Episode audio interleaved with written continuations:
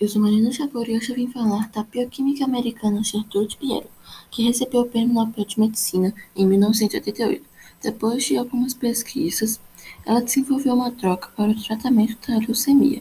Além disso, descobriu importantes princípios de quimioterapia que atualmente estão sendo muito utilizados para o tratamento de vários tipos de câncer. Por ser Descendente de imigrantes da Lituânia, recebeu educação secundária em Nova York.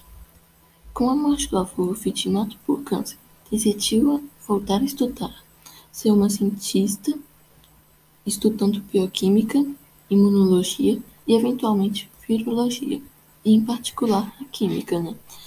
Após se aposentar, permaneceu como consultora e cientista emérita e tornou-se professora pesquisadora em Medicina e Farmacologia da Universidade Duke, além da participação intensa em seminários, palestras e encontros científicos, especialmente sobre bioquímica, farmacologia dos e farmacologia dos tumores.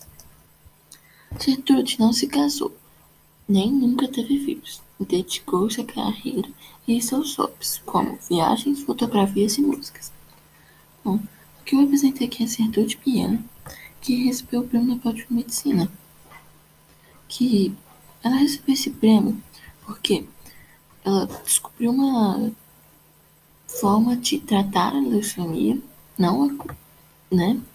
E também descobriu importantes princípios de quimioterapia, que estão sendo muito utilizados para o tratamento de vários tipos de câncer.